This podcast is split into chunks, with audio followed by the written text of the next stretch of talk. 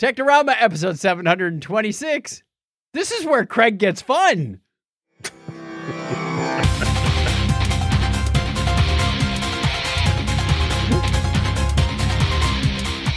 Welcome to Technorama, the show that takes a lighthearted look at tech, science, sci-fi, and all things geek. If this is your first time joining us, welcome to the show. If you're returning, welcome back. My name is Chuck Tomasi from sunny Phoenix, Arizona, and right over there is Kreg Stepp. How are you, Kreg? I guess I'm okay. Dear listener, if you're not watching the video stream at least once in a while, you are missing a whole lot of fun. There was some on-camera antics that you can go back. We talked about work a little bit, so you can skip over that if you're not interested, but trying to watch Kreg multitask was just a riot. He's trying to talk and type and look up something and copy something at the same time, and it was just the wheels were grinding in opposite directions. Well, I'm trying to explain to you my workflow, which there's a reason why I do it like this. But anyway, I guess earlier when I was doing the show notes, I must have cut the title instead of copy it. Okay, we have a template. So when we do the show notes, it always starts out with the same sections, the same patron people. And if somebody gets added or dropped from the patrons, for example, we update the template. Yep. Okay. So tell me how you, I don't know if this can be interesting or not to the listeners, a little peek behind the scenes, how the sausage is made. Here's what I do when you start out? So I pull up, when I go to start our show notes, I pull up the template and I change the episode number and the date. And then I change the title on the template, and then I make a copy, and that's where I add all the stories and stuff on that copy. Why do you start modifying the template? I'm curious. The reason I start modifying the template is because when I pull this up, I go, oh, we were 725. I change it to 726. I don't have to think about it. I have to go. But you would know that from the list of files. Don't you look at the list of files and say, here's the show notes? Oh, look, it goes 21, 22, 23, in my Google 25. Drive, in my Google Drive, you know, they say suggested. It's like a few, the last You're taking few, them from the suggested? Yeah, if you look at suggested, it's there. It's already there. It's one of the last edited documents I have. You don't use Google Docs half as much as I do then. Right. So templates is right there. I pull it up. I make the change. And then I copy. I must have copied our title and stuff, and I cut it instead of copied it. But I copy the top part, which has Technorama episode 726 and the date. I copy that. So when I make the copy of this template, I can paste it in there, and it looks like the rest of every file we've made for the last. Yeah, that's what a template is for. Right. What I'm saying is you could solve this problem and leave the template alone. Mm-hmm. I have it in starred. I have our show notes folder as a starred item. So I click starred show notes. Boom. There's the list. Mm-hmm. So you're saying you're modifying the template because you can't count. It's just easy. I don't have to think about it. It's not that I can't count. I just pull it up and I go make the changes. As a matter of fact, here's another reason. In my checklist, yes, there's a link directly to this document, not to the folder where I got to go look for the file. I pull this up and make changes and then make a copy of it. So it's in my template. I got a link. I'm sorry, it's in my checklist. I got a link straight to this document. I make a couple of changes and make a copy of it and start adding files. But so you could go to the show notes folder. Why should I do that? I have a checklist. I just click on it and go straight to it. You could have the link in your checklist go to the folder rather than to the document. Then you got to sort and all that kind of crap. No, it's already sorted by chronological. No. Right. And this would be at the bottom of the list. But the template would, because it would never be modified. I have a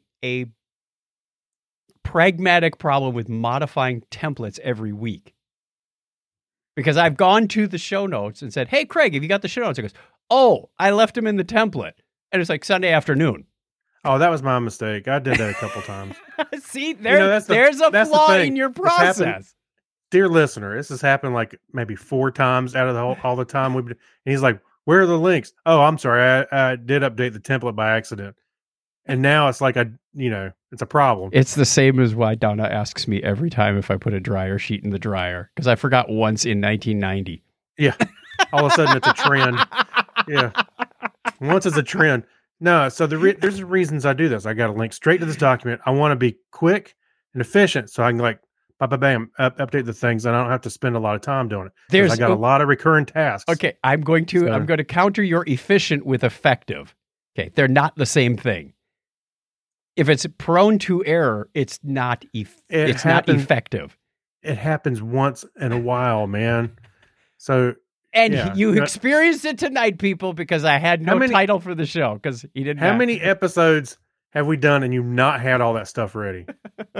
I think the error rate is pretty low. The signal to noise, yeah, but it's not low. Zero. Would you like to make it more effective, or would you like to make it more efficient, or both? It's pretty effective right now. I just click the link. Do. You ever wonder if anybody listens to this banter or if this is the only reason they listen to it? Yeah, our listenership goes right there. Let's get into our question of the week. Now that we've my workflow. We're moving on. Letters. Oh, we get letters. We get your letters every day. Mailman, mailman, mail today. Reach right in and pull one out. Woo, woo! Those letters. I love those letters. Let's find out what you've got to say. Oh, boing. Mailman, mail today. All right, our question of the week last time was, what conspiracy theory is so easily disproved that you don't understand how it's still going? We had a few comments on this. Yeah. You want to begin? Yes, I'm sorry, I clicked on something. So my high school buddy, Scott Long, said that Taylor Swift is a clone of Anton Levy's daughter. Ah, all right. Is that a conspiracy theory? I guess. Okay, yeah. I haven't heard that one, but I'm not a Swiftie, so. Not a Swiftie. Here's a reply from Mike Robinson. He says, Scott Long, that could explain her career. She was scientifically excreted for Satan. Wow, what? That's pretty strong. That escalated quickly. Steve London says his conspiracy theory is that humans built the pyramids. I thought the conspiracy theory was that aliens built the pyramids. He's going in the opposite direction. I'll say I think I've heard that one before. Aliens. Yeah. Kyle Nishioka, he says, I hear Soylent Green is people, but I don't know. Can't somebody just tell by taste? I haven't tasted human before. No. I've smelled burning flesh, either. But... All right, we got a few more. You got one. Yeah, let's see. Brian Parker, my buddy Brian Parker, says, Bigfoot, Sasquatch. If there is one... there must have been three if you include mommy, daddy, and a Bigfoot. Good point. There would be clear evidence of their existence. To be clear, there isn't an 8-foot-tall monkey man roaming the Pacific Northwest. Well, they haven't ever found a whole lot of bear carcasses either, because scavengers and whatnot get them. So I've heard all sides of this one. By the way, I've this weekend I was at an apple orchard, and they have this air cannon. They fire off all the reject apples they have. So they put them in there and the kids can shoot the thing. So they charge a little bit and they shoot off 5 apples. Well, there's a big board floating in a pond and it's got targets and stuff that you can hit. But if you look on the shore to the left of it, on a tree is Sasquatch, and it's kind of dark, like almost like a silhouette, but it's brown, but it's kind of dark. And it's cool to see the kids go, oh, and they turn the gun away from the big target and they're trying to hit the Sasquatch. That's probably like 10 foot farther, on a tree. Banksy. Not tall. Banksy drew it. Hey, guess what? I did the same thing when I tried to shoot the apple cannon. Like you said, the kids do it. Mm-hmm. Yeah. Gary Lindros wrote, Loch Ness. They've sent mini subs. Used LiDAR. Fully map the whole place and nothing shows up. Ooh. Hey, Steve London again says, Gary Lindros, this is what they want you to believe. That's right. And Jack Mangan says, I blame synchronicity too.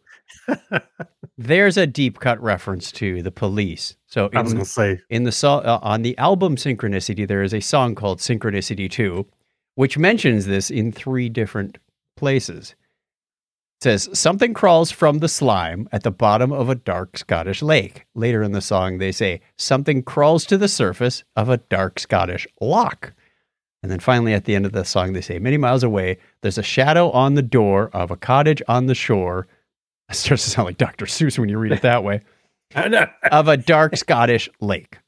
And a tree with, yes, green eggs and ham. Don't stay off the moors. Oh, I thought you were actually going to say the police were singing about LiDAR. No. We have one more. Okay. Responding to my share of this post. From my brother Vince, he says, the moon landing. Mm. Now, is he saying that it was fake or that it was real? Which is the conspiracy theory? Well, the question is, what conspiracy theory is so easily disproved that you don't understand how it's still going on? Yeah, but he just said the moon landing. Not that the moon landing was faked or the moon landing was real. He just said the moon landing. Well, he says, so I'm not sure if it's the conspiracy theory of the moon landing or... What is it? Well, when you say the conspiracy theory of the moon landing, there are people that will say the moon landing itself was a conspiracy. Mm-hmm. I know. Yeah. Or there are people that'll say that there's a conspiracy that the moon landing was faked, or that the moon landing was real. And they're like, whoa, okay. You need to text them for some clarity. Yeah. Yeah. It would be like, do it right now. It'd be like while we live on air. If Steve London had just said the pyramids, like, and what about them? Yeah. No, I'm not calling him. Text your brother right now. I want an answer by the end of the show. Pass. Oh, man. You might stop and pause the show for boring reasons, but I will not. Well, let's go back to the template issue. So no, we're not. That train left the station 10 minutes ago, Kreg. We're going to the rest of the show. That was quick. On this day in history for October 11th, 2023, this is the 284th day of the year in the Gregorian calendar. And if you listened last time, you'll know when the Gregorian calendar was invented, because there are just 81 days remaining in 2023. Otherwise, there would be a different number, I think. It was on this date in 1811 that this is the name of a ship. The Juliana, not a ship, I'm sorry. Yes. Began operation as the first steam-powered ferry. Oh, it's a fairy, like with wings and a little wand. Not that kind of fairy. Yeah. Well, set sail in New York Harbor. First steam-powered ferry. It was also on that date in 1910 that, piloted by Arch Hoxsey, Theodore Roosevelt became the first U.S. president to fly in an airplane. Oh, that makes sense. I speak softly and carry a big stick. You know what? It's funny to think that he was the first, but it was 1910. There weren't a whole lot of them, and they weren't exactly safe. I mean, we fly all the time now. It's funny to think about that kind of thing. Also on October 11, 1950, CBS's field sequential color system for television was the first to be licensed for broadcast by the U.S. Federal Communications Commission. Daddy, we got color on the telly. It was 65 years ago today that NASA launched Pioneer 1, its first space probe, although it failed to achieve a stable orbit. It was also on this date in 1968 that NASA launched Apollo 7, the first successful crewed Apollo mission. And it was also on this date in 1984, aboard the Space Shuttle Challenger, astronaut Catherine D. Sullivan became the first American woman to perform a spacewalk. It's kind of like a moonwalk. Michael Jackson. Right. Yeah. Kind of like the moonwalk. She was watching Michael Jackson, went, I can do that even better in space. It was on this date in 2000 that NASA launched STS-92. It was the 100th space shuttle mission. Wow. That's awesome. You going to read the next one? Usually you start the birthdays. We got two more bullet items, dude. Oh, do we? I'm sorry. I thought we were at the end. I'm sorry. Follow along. Let's talk about today, that workflow of yours. Yeah. Well, back 22 years ago today, the the Polaroid Corporation filed for federal bankruptcy protection. So watching Kreg crumble on this show. Also on October 11, 2018, Soyuz MS-10 launched an intended crew for the ISS. They suffered an in-flight Abort! Abort! Abort! However, the crew was able to land safely. Nice. Happy birthday goes out of this day to German physician and astronomer Heinrich Wilhelm Matthias Urbers, born on this date in 1758. And an American businessman, founder of the H.J. Heinz Company, Henry J. Heinz, was born 179 years ago today. H.J. Heinz, maker of fine firearms. Catch up. Hey, you ever been in a food fight? You don't want to be caught without ketchup. Yeah. No, I don't. You need your Heinz firearms by your side. Yeah. American humanitarian politician, 32nd First Lady of the United States, Eleanor Roosevelt, was born on this date in 1884. And Frederick Burgoyne, whatever, German Argentinian chemist and academic, Nobel Prize laureate, was born on that same date in 1884. Wow, Friedrich and Eleanor. They had to get together. They shared birthdays. Yes. American colonel, engineer, and astronaut C. Gordon Fullerton was born on this date in 1936. And also turning 77 today is American singer-songwriter, guitarist, and producer Daryl Hall. Oh my gosh. I'm 77. Yeah. By the way, and also is redundant. Luke Perry, American actor and producer, was born on that same date in 1966. And also born, see I said I don't know, and again. And also born on the same date in 1969, Moroccan astronomer and explorer, Mirami Chididad. Moroccan? Was she carrying the Moroccos? Yeah. Also turning 47 today is American actress and producer Emily Deschanel. And last but not least, American video game designer and composer Toby Fox was born on the date in 1991. Listener birthdays this week, we've got two of them. October 11th is Bruce Barr, and Jason Schwanz is on the 13th. Happy birthday to them and to all of you. If you have a birthday this week, we wish you all the best. Hope you have a wonderful another trip around the sun. Congratulations for the last one, and we hope to see you on the birthday calendar soon. Because Craig's going to put that little banner up on the screen for people watching at home. That way, the hearing impaired can see our birthday calendar at ChuckChat.com/birthday. You go there, and you know what you can do? You put your birthday in, and we'll give you a shout-out at the appropriate time of year. Whether it's your birthday, your spouse's birthday, if you need a friendly reminder, you can even lie about it, like a week ahead, so that you remember. Lie about your age? No, nobody does that. Yeah. There's some in there that say they're still turning 40, but this thing was put in like 2008, so... yeah, they're not 40 anymore. Happy birthday to all of you. We wish you all the best. ChuckChat.com/birthday. Oh, look, the music is running out. Let's run out with it.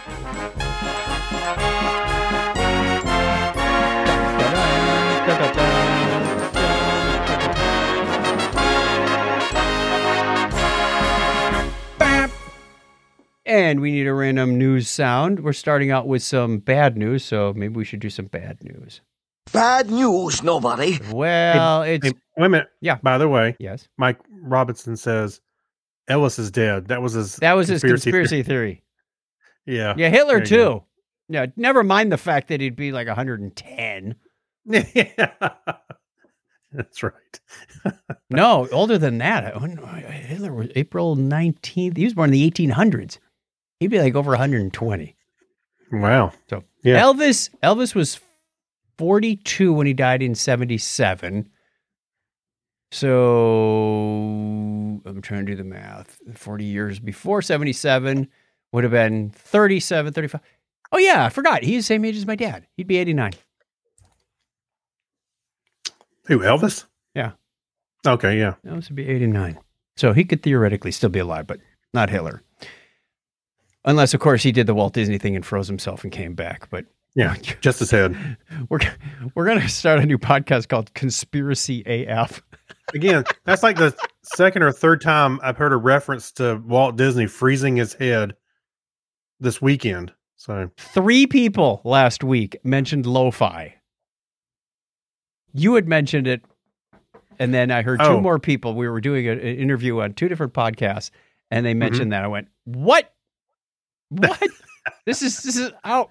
Unbelievable. So, yeah. Anyway, LoFi Girl on YouTube. plays oh, LoFi Girl. Okay, yeah, I was trying to figure out what your context was. I got you. All the time. Did you try Chill Hop?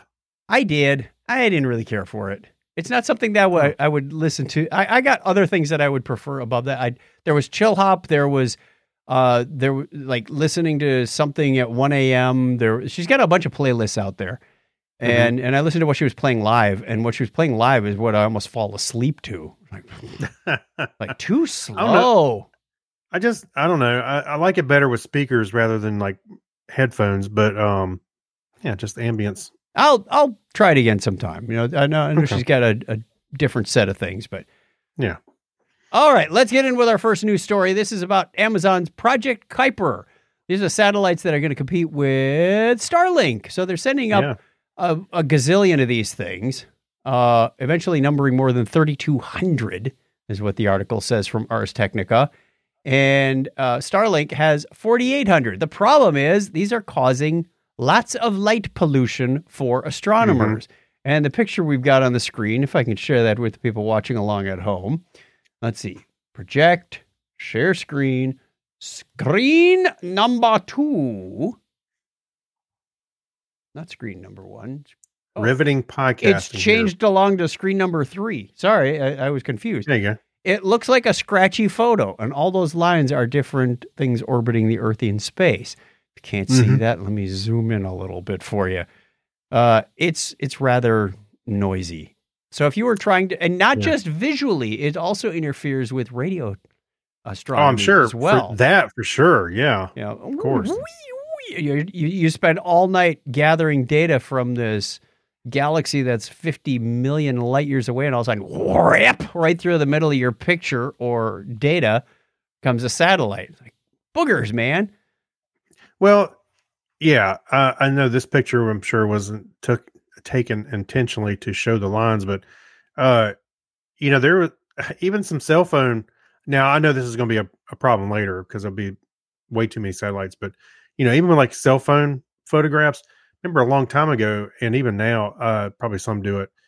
You could take a picture of somebody standing there, and it would take 2 pictures, and it would remove the people, right? Because they're in a different spot or something like that. I'm saying they can do some things like that, but I still kind of a mess because that's kind of. I can appreciate mobile internet, but this is a huge problem, especially Starlink's wanting to put 20,000 satellites out there. It's getting to be a problem. My guess is that we're going to have, let me change our format back here. I had this vision of the future where we have so many things flying around up in the orbit. Now, I know they're at different levels of orbit, but most of these that are the problem are in low Earth orbit, which I forget what the number is, but it's something like closer than 200 miles from the surface of the Earth or something. It's pretty low. It's not like we're out at the L2 point where JWST is parked. Way out there, and which is, a third of the way between the Earth and the Moon or past the Moon or something. It forgive my ignorance at the moment. I have not done fact checking beforehand. But anyway, this is a trend now. But think about this. If you've got 100,000 things up there, something's going to collide, which is going to make a bunch of scrap parts flying around, which are going to fly into other ones, and you're going to have this cascading effect, and it's just going to knock out 90% of what's flying out there, because you're going to have nothing but shrapnel killing other satellites, which turn into more shrapnel. Yeah, that does scare me a little bit, that there's so much. But that's the reason it's also low, not just for low latency, but some of those things can just fall and burn up in the atmosphere and be done with. But the number is not decreasing. And no, it's not. If you say they're going to burn up in the atmosphere, not all of them burn up completely. So we could have things falling out of space, landing on grandma's living room. Yeah, I know. Can we start another podcast? Crazy AF. Crazy conspiracy AF. That'll be it. Yeah. Here's my conspiracy. Actually, it's more of a prediction. All right, we have more space news. We should just rename this section of the show Space News. Hey, I like the space news, and there's a lot of it. I do too. I end up sometimes I find other things, but there's a lot going on in space. And one of the things that's going on is that Curiosity rover finally made it to the mountaintop in Mars. There was no guru up there to enlighten them. Yeah. Aww. So Mars Mount Sharp, it's been climbing this hill for nearly a decade. They had to plan the last 3 years where how do we get safely there? Because there's lots of boulders in the way. Like landslides happened, and it's not just, like going for a hike up the hill in my backyard. And you got to remember, Curiosity's roaming around at like a slow walk for an old person with a walker. Yeah. Well, there's a picture at the bottom. Isn't that the one kind of like behind it? And you can see all the boulder. It looks like some sea dried up and there's rocks everywhere. They're kind of exposed. Wait a minute. That looks, you can imagine that'd be hard to even. Like Nevada. Huh? I think they just filmed this in Nevada. Uh-oh. Conspiracy theory. There's an airplane in the background. Yeah. There's a Coke can there on the, but yeah, you can imagine this would be hard to walk on, much less drive over. We found life on Mars. It's Jimmy Hoffa. Well, he's not technically not alive anymore. Right. No, probably not. Yeah. It's a hostile terrain. And this actually looks like some of the easier stuff, 'cause you can see the tracks. They had to find this easier path, which actually, you know what it looks like to me? It's like when you ever go on a beach and you've seen a bunch of seashells, sitting around. These are big seashells. No, I know that. I'm just saying that's what it looks like. I'm not. Oh, the broken ones. Yeah, it's like a bunch of them sitting around. That's what I'm saying. I'm not talking about scale. Do seashells sit? That's what it looks like. Do they have something to sit on? Do seashells sit around? Yeah. Sure. That's when you use on a beach. That's when you use one of my newest phrases. Also not important. Yeah, also not important. That's about right. I'm telling a story here. What you contributed is also not important. It's like pick on Kreg night or something. I thought that was every night on this show. Yeah, that's our shtick, isn't it? I guess. All right. We also have news from the center of the Earth, because, it's hollow. Scientists have unlocked the secret of the Earth's core, according to Newsweek.com. They said they just found the Holy Grail. That's a funny place to hide it. No, it's actually a smart place to hide it. Nobody found it until now.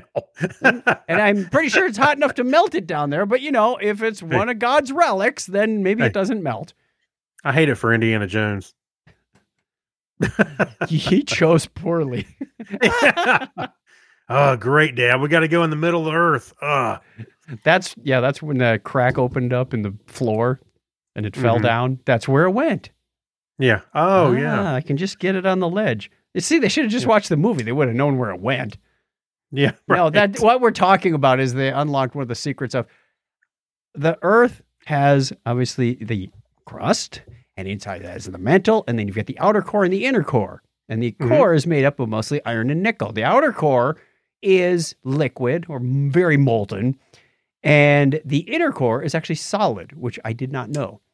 And until recently, scientists thought that because it's under such extreme pressure, what do they say? They gave like a real number, 3.5 mbar, which is 3.5 million of atmospheric pressure. Remember, atmospheric pressure is 14.7, 14.4 pounds per square inch.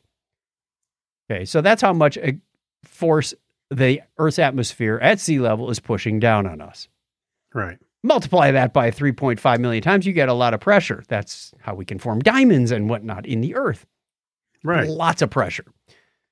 Well, they thought because it's under such extreme pressure that the atoms really did not have much of a chance to move. But they discovered, actually they do. And they move quickly and lots and fast. And that's where the Earth's magnetic field comes from. And we all love the Earth's magnetic field because it's protecting us from all kinds of radiation from the sun, including Keith Lane's favorite, cosmic raisin things. That's right. That's right. And it also keeps you from getting lost on a hiking trail. Yes. Well, there's that. We've known about, and birds flying, all kinds of things that the magnetic field is good for. Well, they didn't really know how it was generated, but they said, yeah, we think we've got an idea. The funny thing is they said, we talked to the physicists about this well-known phenomenon of particles moving under solid. They did a simulation and they verified their idea. They went, wow. And the physicists go, yeah, why didn't you ask us sooner? We knew about that. Yeah. All that research. But they didn't publish a paper. Yeah. If you didn't publish a paper, it didn't happen. That's right. Writing it on the internet doesn't count. Right. So, yay. I don't know what we do with this new information that we now know why we have a magnetic field, but interesting to know. And I have to think that it somehow includes both the solid and the liquid part of the core. Because according to recent ideas, hypotheses, whatever, Mars once had a stronger magnetic field as well. But when its core cooled down, which means it's solid or it was partially liquid and now it's solid, it has a solid core, but those atoms aren't moving. So I'm thinking the liquid part has something to do with this as well. Or maybe it's not hot enough to get this phenomenon going. That could be as well. Are you thinking about terraforming Mars? I think that is a complete waste of money. We have better things to do to save our own planet than go and put 6 people on Mars. No, but just think for a minute. I'm just the exercise going through it. You think you could restart the core? No, it's too small. Oh, is it too small on Mars? Yeah, I guess the planet is too small to sustain that. Well, yeah, it's smaller than Earth. Yes, it is. It's slightly larger than the moon. Yeah. All righty. One more from the space. Actually, the last one wasn't too much space because it was Earth. But yeah, we talked about cosmic rays and things. So yeah, we've got from space.com. Remember a couple of years ago when they took the first picture of a black hole in 2019, yes, the one that's out at M87? Well, they figured out that it's likely spinning. I thought all of them spun, but now we have some proof to prove that, yes, it is. They've noticed that the jets of radiation that come spewing out from the black hole on basically its north and south pole are wobbling at about 10 degrees. And they said that could only happen if it was spinning. Now, it's happening at an 11-year cycle, which is odd because they've only been observing it since 2019. So, right. No, I take that back. They took the picture in 2019. They've been studying this for many years before that. So, right. Okay, so. Yeah, the picture was, they took several pictures and were able to call it, if I remember right, they were processing, I forget how many pictures they took, so they could produce that blurry image, and then they used AI to clear it up. And it, actually, the picture that they have in the article is pretty clear, which is nice. It's clearer, which is cool. Clearer. It still looks like I need glasses. Yeah, I mean, it's not as less defined like it was. So that's what I was getting at. But so this thing is 55 million light years away, and it's taking 11 years. Now, I'm just throwing some numbers at you to compare. They've observed black holes that are closer to us, about 8,000 light years from Earth. And they said those jets were swinging in a period of minutes, not years. What does it mean? Well, size of the black hole. There's supermassive black holes. There's regular black holes. There's ones that are close. There's ones that are far. They said, stay tuned, more data is needed. Yep. That's basically how it ended. So yeah, that's it for the news. We do have a Hacks and Strange Stories. Oh, my. You do know this is a joke, right? I know. I had to watch the video and go, okay, clearly this is... All right, we do need the picture up here. So let us present with that. Okay. Google has come up with, I shouldn't have jumped. Google Japan came up with. Yeah. Google Japan came up with the caps lock cap. No, what did they call this? The keyboard escape hat. The escape hatch. They said, you know, it's very inconvenient when you're on your mobile device and you want a keyboard because you don't have any place to really set the keyboard. So we put it in a hat so you can wear your keyboard on your head. And they shaped this particular hat like a keycap on your keyboard. Put a little baseball cap visor on it. There's actually electronics in here based on an M5 stick, a little Arduino microprocessor. And you put this on your hat and a motion sensor transmits via Bluetooth. So if you turn your head, say 30 degrees to the right, you aim at the letter L, and then you tap your head and it clicks L. Then you move your head over to A and you click A. And then they did some interviews at the end of this. You know, they presented it as like a real engineering challenge that they were coming to market with. And one of the guys says, "I've tried balancing a keyboard on my head for years and it just never works." Of course, all this is in Japanese. You have to be reading the captions really fast. Hey, the one comment I liked was the guy said, "When I saw it, I had to take my hat off." Yeah. Somehow I knew that one would resonate with you. Hats off to that one. Yeah. And I said, funny. We plan to be coming out with other fashionable styles also. And they were showing pictures of like a chef tapping his chef's hat. Man, there's no way. That's funny. This should actually, when I saw this, I was like, "Are you serious? What is this?" And then, it looks like something Think Geek would come out with on April Fools. That's what it reminded me of. That's right. That is just kudos to them, because initially you go, "That's off to them." Those people in Japan, they come up with some crazy stuff. It was like, they also have a sense of humor, and that's what I love about it. Yeah. Speaking of sense of humor, you can hang out with us like Mike Robinson did. We do this show Sunday nights at 8:30 Eastern time. Mm-hmm. Runs about the same length as the audio program, only you can't hang out with us in double speed if that's what. Well, no, there's a few minutes earlier. So actually, if you want to see us goofing around for a few minutes before we start recording, you can jump in and watch us. Well, that's right, 8:30 p.m. Eastern time. Even after you all change your clocks, it'll still be at 8:30 p.m. Eastern time. Right. So look for us there. We also would like to thank our patrons, because they are the ones who make this podcast go with their generous contributions for as little as $1 a show. Or you can blame them for what we do here. Enablers, enablers, enablers. Yeah. So people like Alexis Duran, enabler. Amber Elstead, enabler. Amy Bowen, phone her up at home. I'll give you her phone number. You can blame her. No, you can give her phone number. Avner Braverinman. I'll give you a street address. We send him a postcard. Ben Vaughn, Ryan Brown, Chris Martinez. They're all on the chopping block. Chris MC, Dandy Mancoyer, Dean Jensen, Denise Inglis. We love our patrons. Gary Lindros, John Clifford, John Noble, Yorgesh Rowan. Looking forward to seeing him in a few weeks.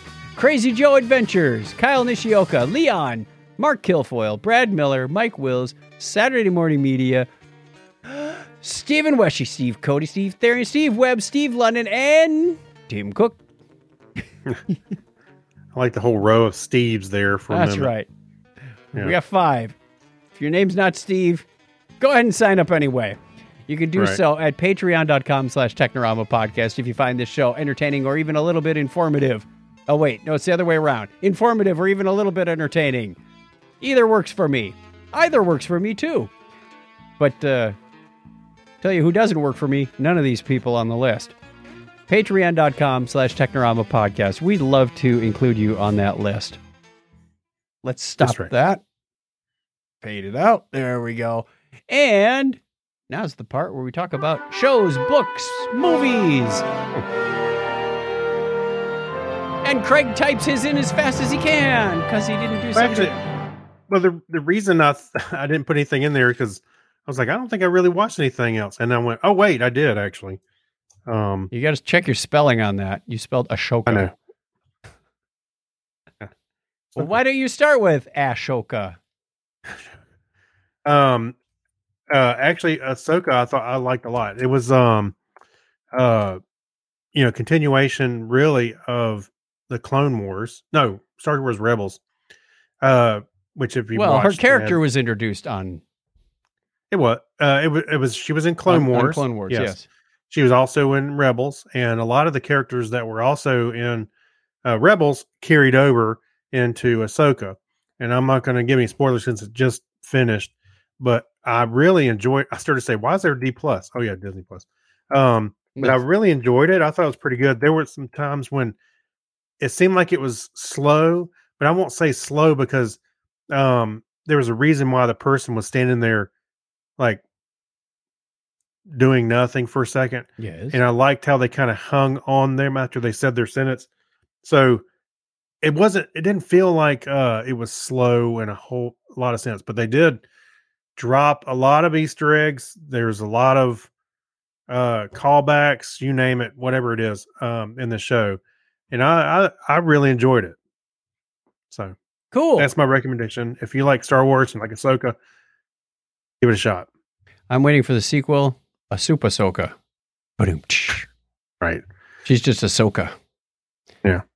All right. I watched a couple on Netflix. One is called Who Killed Jill Dando, about a British newscaster for the BBC. And she was killed in 1999, mysteriously, shot in the back of the head on her doorstep as she was going to her house. I don't remember hearing anything about this. It was very strange. So it was partly like from a historical perspective, what happened. It is still an open case. So spoiler alert, they don't know, but they tell you that right in the intro as well. Oh, okay. So I didn't really ruin it. If you watch the first 2 minutes, you're going to know. And there are some interesting characters in here. One guy was accused, tried, convicted, then later found not guilty. So he was released, but he spent 8 years. And you kind of feel for this guy because he's mentally handicapped in some way, mm-hmm. but he's able to communicate. He presented himself at one point as Freddie Mercury's cousin. You know, he'd go around and tell women, I'm Freddie Mercury's cousin. And he would use Freddie's family name. Right.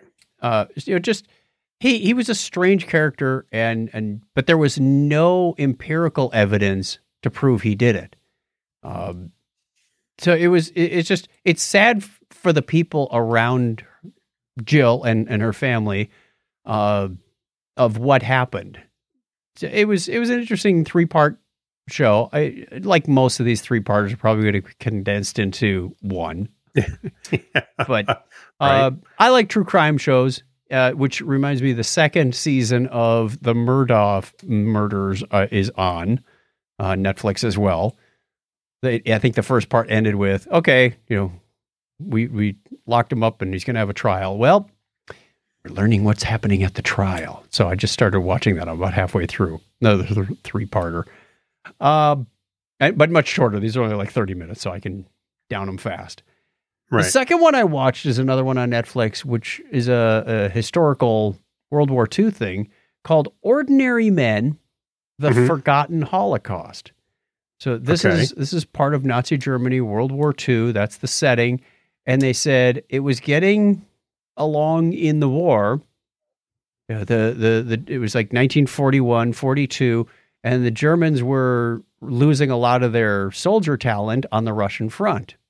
So that wasn't going very well. So they started recruiting mm-hmm. or drafting regular people, a barber here, a plumber there, a baker there.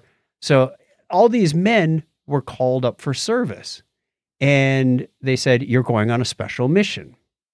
And they didn't tell them what it was until they actually went through their basic training. They got them on site and go, here's the mission. It's basically to shoot Jews at point blank.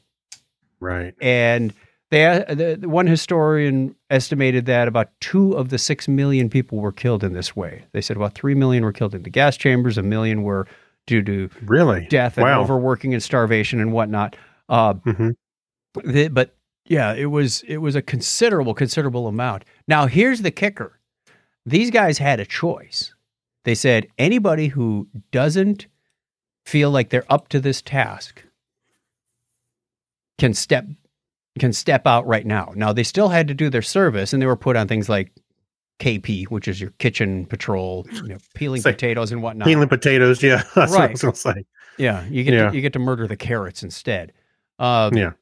But they were also shunned by the guys who were doing this. And you started to see basically three different personalities. They follow this company 101, no relation to our show.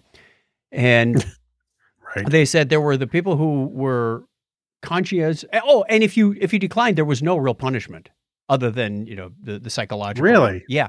You didn't have trouble believing that, but you didn't get banned. You didn't get, you know, dejected. You didn't go to jail. But you got put on like latrine duty to clean out the porta potties. You know, it was really dirty work.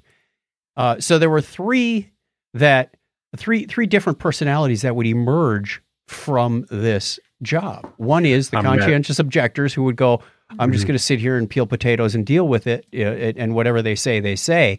There were the people who actually carried out the executions, and those were two types. There were the two that one would go out and you know, do this and come back and not really say anything, and then the others would come back and brag about it. They were very proud. They were doing the right thing, and you know, I'm not condoning any of this, of course. Right, but it was fascinating. And then they go to forward to like 1947, 48 in the Nuremberg trials. And many of these people, you know, they said they weren't dummies. There were people there with, you know, 2 college degrees, and you know, they were very literate. They were very smart people that were on trial anyway. Charismatic, you know, you believe what they said, and they said, well, hang on, you know, we feel like we're kind of double victims here because in one case, you know, you're chastising us. When we did this, it was quote unquote legal, and we were told by the state to do this. Yeah. And now you're saying it's illegal, and now you're chastising us again. So it was an interesting perspective. You know, again, very tragic, in a black mark on the 20th century to be sure. But absolutely, it was about an hour, I think, called "Ordinary Men: The Forgotten Holocaust," and "Forgotten Holocaust" is in quotes. Yes. So, if you're into history. You know, those who do not remember the past are condemned to repeat it. So just remember that. Yeah. Wow. I had not heard about that stuff before. I knew, you know, we've seen footage, and that was ultimately the downfall of these Nazis is they documented everything. They were not allowed to film, you know, shooting people and they fall into the pit. But some did. What they did is they documented, you know, today I shot 431 men, 615 women, 13 children. Was that the proof that they had to provide? Just writing it down? They journaled how many people they killed. You just write down a number. You don't have to do anything. No, they wrote down the number, the men, the women, the children. No, I'm saying, what? Why did they actually have to kill? Why didn't they just write down a number? You know, if there's no... It's because that was your proof. Because if somebody in that was the other thing is like, oh, these other guys who are peeling potatoes, you know, the psychological game was, you know, if you don't do it, then your friend has to do it. So they were like, well, I don't want to dump that burden on my teammate here, so I'll go do it. That was one of the groups that was in like that middle group, the people who went out and did this. They didn't do it because they enjoyed it. They did it because they didn't want somebody else to do it.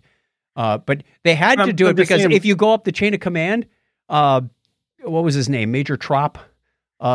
He said, look, someone's got to do this. This is our job. This is why we were sent here. You know, if you want to step back, I'm okay with that, but someone's got to do it. By the end of the day, we have to exterminate 1,500 people. You can't just write down numbers in books and say, okay, see you, go into the woods.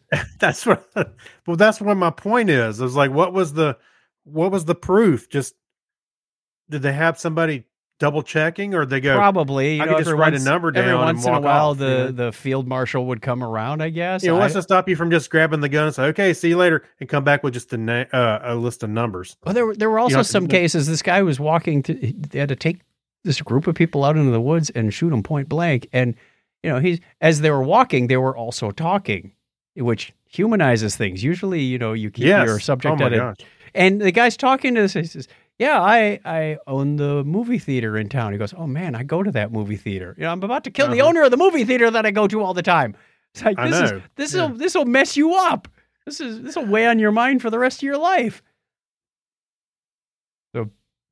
Crazy stuff. The whole thing is was wrong on so many levels. Let's change to something a little more cheerful, shall we? Yeah. And now for something completely different. Well put. Great segue. Welcome to Blockhead Video. Hey, where can I find some good information about music and TV and videos and things? Over here in the media corner. Well, the good news. I'm disappointed in you. You didn't come up with that first. I know, for something completely different. There we go. Yeah. So what we've found in a vault are some of the lost episodes of Monty Python. Now, it doesn't say the Flying Circus. It just says some of the early works of Monty Python. So for 54 years, the 6 episodes of A Complete and Utter History of Britain were in the vaults of British channel ITV. The archived episodes are only available in the UK for now. Wah, wah. Mm-hmm. So they did say only 2 episodes were previously available to Python fans, but now all 6 can be streamed. However, the joke's on you, America. They're only available in the UK for now. Wow. But good news, everyone. No, wait, that doesn't. Well, you know, I know you are. I am a Monty Python fan, so I thought, oh, that's pretty good. So that's why I threw it in here. I'm sure there will be something leaked or, you know, VPN your way into that. It would be better news if it was available everywhere, but yeah. Right. And Netflix already has a good collection of Monty Python history and clips and whatnot, specials. I suspect it'll the lawyer's cut. There was a Monty Python, the lawyer's cut. I suspect it'll be showing up soon. Okay. That takes us to the end of the show. Let's see. All right. Wow. That was fast. It felt like we were talking for about 20 minutes. Yeah. Crazy. That's about right. So I timed it right. We have one more question of the week for you to ponder this week, and we'll put it on social media for you so you can hear it there or read it there. What idiotic trend? Something tells me Craig wrote this one. What idiotic trend throughout the years can you happily say you've never participated in? Planking. Remember when everybody was planking? First one that came to mind for you? Now, wait. Yeah. You've never done a plank as an exercise? Or are you just talking about like suspending yourself between two chairs? No, it's just people were laying on the ground and you take a picture or whatever. Planking. I never did that.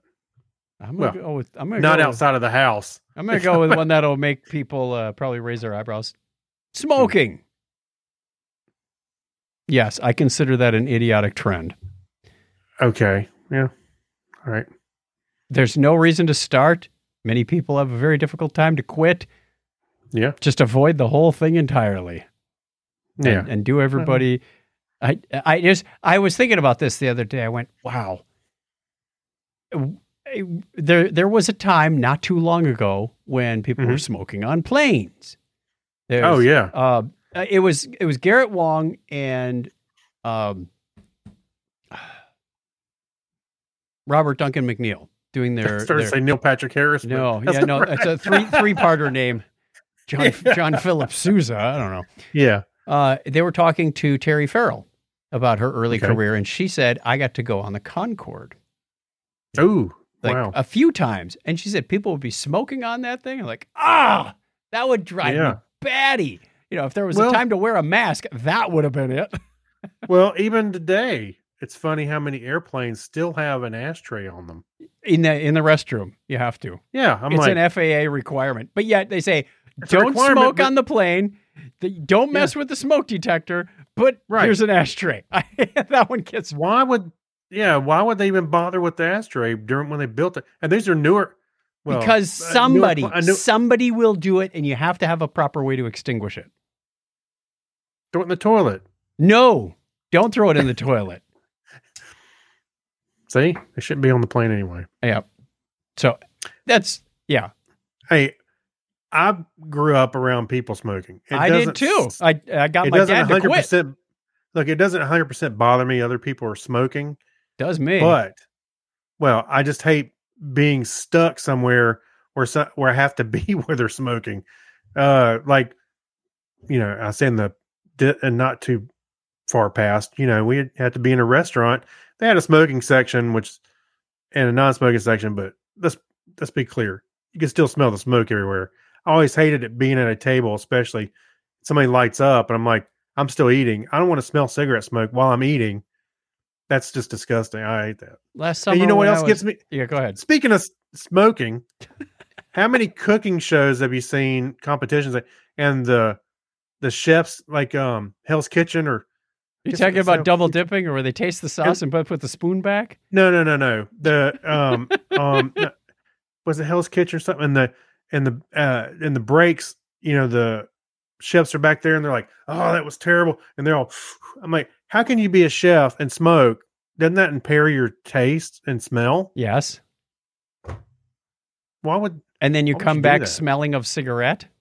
Now that's affecting the aroma of the food. Well, talking about being stuck somewhere, I used to DJ in a bar, and every night I'd take my shirt off, and it's like, oh, you can smell it. I know. It was disgusting. When I was at my dad's birthday party last summer, my brother-in-law and a couple of my brothers lit up the stogies, and it just... Oh, wait.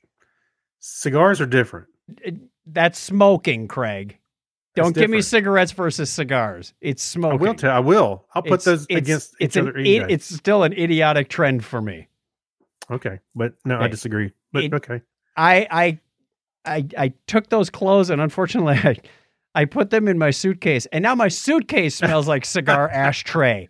Okay. I won't disagree with you on the smoke, but I don't think cigar smoke smells like cigarettes at all. There's no way. I didn't say they smelled the same. I said, You're smoking, and it's an idiotic trend. That's what I'm saying. Okay. Sure. Whatever. You are saying that because you are a cigar fan. Yes, I am. I don't smoke them all the time. But yes. There's zero need to smoke. Sure. Tim. Idiotic trend. Says the guy that doesn't drink coffee and all that kind of stuff either. So. I used to, and I know that I can't, so I don't, and I'm happier for it. Look. I don't blame you. No yellow teeth, no heart fibrillations, no problem getting up in the morning. I honestly don't blame you about the too much caffeine, but I drink a couple cups in the morning. No big deal. You could do without it. Possibly, but I like it. Nobody likes coffee. Come on, Kreg. Nobody likes coffee unless they dump a ton of sugar and cream in it. And now you're not doing your weight any good. I don't drink sugar and cream in mine. You have it straight black. Yeah. If I do put anything in it, I may put a little cream and that's it. But usually it's black. Yeah. What does the doctor always ask you? How much do you drink? Do you drink coffee? And do you smoke? Now, they're asking you for a reason so they can gauge how stupid you are. That's not a stupidity test. Yes, it is. Because the more you do those things, the more you know you're not supposed to, because they're not good for your health. I'll disagree with you on the coffee, because coffee does have a lot of health benefits. It does. You could be just as healthy, if not healthier, without it. It's a stimulant. It's a fad. It's idiotic. I don't really feel like I get a stimulant out of it, but I just, you do, and you've admitted it. You say, I need that jolt in the morning to get me going. No, I did not. You did, I say that? So. You did. You've said this in the past. Oh, I like that little extra kick it gives me in the morning. I never said that. You did. I don't describe my coffee like that. Why do you drink coffee then? Why do you drink coffee? I do like the aroma, and I like the taste. I don't mind the taste. I like the aroma. I'll guarantee you it's better than cigarette smoke. Yeah, it's a great smell to wake up to. It's a great smell. Like, wow. If I could just have like the smell of coffee in the house, I'd be fine with that. But I don't need to drink it. Ugh. Okay. Well, it's fine. Hey, so listener, if you like your coffee, you let me know. Oh, I know. There's a vast majority of people that will go against this. Mm-hmm. And there's also a great industry on teeth whitening things. Why do you think it's there? Because people are drinking coffee. I don't have a problem with that. But no, I don't blame. I honestly don't blame you for not having coffee. That's fine. Have you tried going for like a year without coffee? Not a year, but I mean, there's been days. What's the longest you've gone without coffee? Oh, I don't know. 2 weeks. Ooh. Or almost 2 weeks. And why did you stop? Because I was hiking. You had no choice. Well, there was some coffee, and then we just didn't have any for the rest. It was a 2-week hike, you know, I had coffee for some of that, but then we just didn't have it. So it's not, it doesn't affect me when I don't have it. So why did you start back up? Because I like it. Okay, yeah, why would you? Like, yeah, you could save a whole lot of money without buying coffee too. It's just stupid expensive. I'll walk the dogs in the morning. I'll sit in the garage if the weather's, or outside the garage if the weather's nice, with a cup of coffee and just. Why not a cup of tea? Dark. Oh, I'd be fine too, but it's because Kim drinks it. I'll drink it, so I make a pot of it. So I'm already making it. So, why not a cup instead of a pot? Then you're only having one. Well, I may make a pot. If you make a pot, then you feel like you have to drink a pot. No, I do not. I will heat up that pot the next day. It doesn't matter. I'm fine with that. Day old reheated coffee. There's luxury. Actually, because of the acidity in the coffee, you can keep it in there for a day or two. So you're adding an acidic thing to your body. That's good for you. I'm saying the acidity in the coffee doesn't go bad right away. So like a couple of days, it's fine. Caffeine's a drug, man. Caffeine's a drug. Okay. You're a druggie. You're an addict. Oh, did I mention I drink decaf? You did. You do not. That sounds terrible. It tastes like turpentine. There are some health benefits to coffee. Go look it up. I know. We've had this discussion a number of times. Mm-hmm. Yeah, and the people who drink coffee lean on that. It's like saying smoking has health benefits too. I don't go around justifying coffee to everybody, just you.